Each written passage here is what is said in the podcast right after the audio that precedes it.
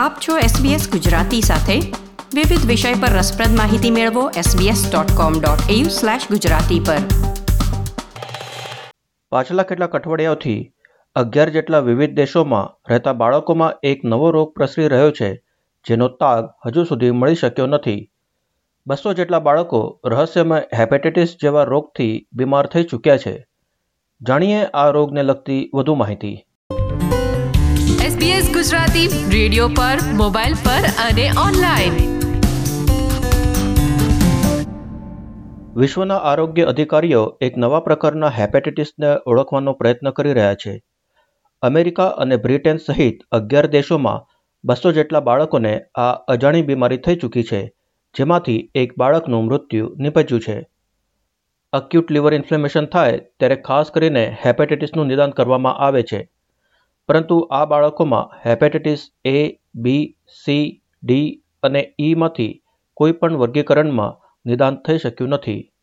આથી આરોગ્ય અધિકારીઓ માને છે કે આ એક નવા પ્રકારનો હેપેટાઇટિસ હોઈ શકે છે.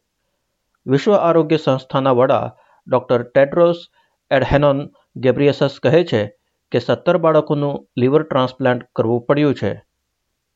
પેટમાં દુખાવો, ડાયેરિયા, વોમિટિંગ, જોન્ડિસ અને લીવરમાં સોજો વગેરે આ રોગના મુખ્ય લક્ષણો છે About 10% of the reported cases have required liver transplants, and one death has been reported.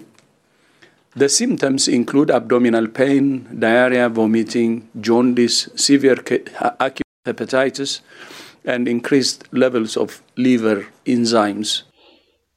છવ્વીસ એપ્રિલ સુધી European Centre for Disease Prevention and Control મુજબ બસો જેટલા બાળકોને આ રોગ થયો હોવાનું અનુમાન છે. યુનિવર્સિટી ઓફ સિડનીથી ચેપી રોગના ડૉક્ટર રોબર્ટ બોય કહે છે કે લગભગ ચુમ્મોતેર બાળકોમાં એડિનોવાયરસનું પણ નિદાન થયું છે, જેથી ગેસ્ટ્રો એન્ટેટ્રિટિસ થાય છે. કેટલાક બાળકો જેમને આ હેપેટાઇટિસ થયો છે, તેઓને કોવિડનો ચેપ પણ લાગ્યો હતો. પણ બંને રોગોમાં કોઈ સમન્વય હોવાનું તારણ હજુ સુધી કરવામાં નથી આવ્યું.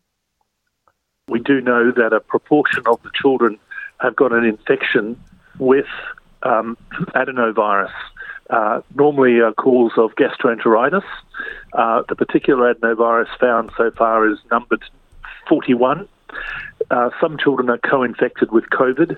There's no evidence that vaccination is in any way associated with the problem. વિશ્વ આરોગ્ય સંસ્થાના ફિલિપા ઇસ્ટબ્રુક કહે છે કે આ રોગનો સંબંધ કોવિડની રસી સાથે પણ નથી કારણ કે મોટાભાગના બાળકોએ કોવિડ રસી મેળવી નહોતી And importantly, there is nothing to suggest a link to the COVID vaccine, as the vast majority of, of the children did not receive the COVID vaccine. Doctor Isaac Bogers university of ટોરન્ટોમાં ચેપી રોગના doctor છે એમણે કેનેડાના CBC નેટવર્કને આપેલી મુલાકાત દરમિયાન જણાવ્યું હતું કે આ રોગનો કોવિડ સાથે સંબંધ છે કે નહીં એની ચકાસણી જરૂરી છે. તેઓ કહે છે કે આપણે દરેક પાસાઓનો અભ્યાસ કરવો જોઈએ અને હાલમાં કોઈ પણ શક્યતાઓને નકારવી ન જોઈએ. જે દેશોમાં આ હેપેટાઇટિસ પ્રસર્યો છે, એ દેશોમાં કોવિડના ચેપોનું પ્રમાણ મોટું છે. કેટલાક બાળકો જેમને કોવિડનો ચેપ લાગ્યો હતો, તેઓ હેપેટાઇટિસના પણ શિકાર બન્યા છે.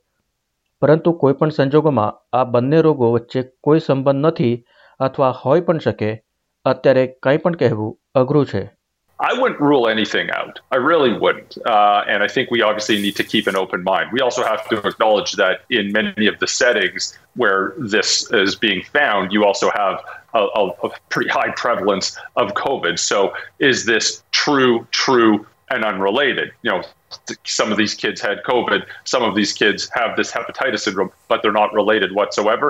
Maybe there is a relationship. It's, it's just premature to uh, to really hone in on it. And I think uh, obviously we need we need to keep an open mind.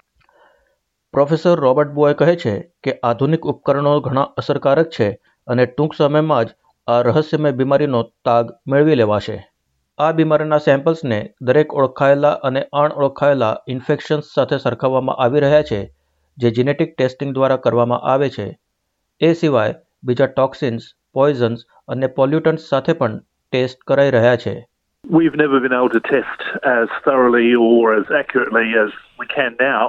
So there's every possibility that we'll find the likely cause of this quite quickly. Um, the samples are being tested for all known infections and even unknown ones uh, because you can do that with uh, uh, clever genetic testing.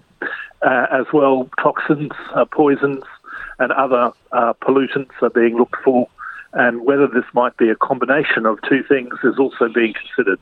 એક મહિનાથી સોળ વર્ષના વયજૂથને થતી આ બીમારીના મુખ્ય લક્ષણો છે jaundice એટલે કમળો પેટમાં દુખાવો અને ઝાડા અથવા ઉલટી અને લીવરમાં સોજો આ લક્ષણોને ધ્યાનમાં રાખી સાવધ રહેવાની જરૂર છે.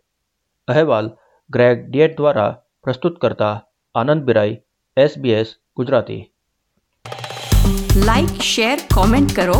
એસબીએસ ગુજરાતીને ફેસબુક પર ફોલો કરો.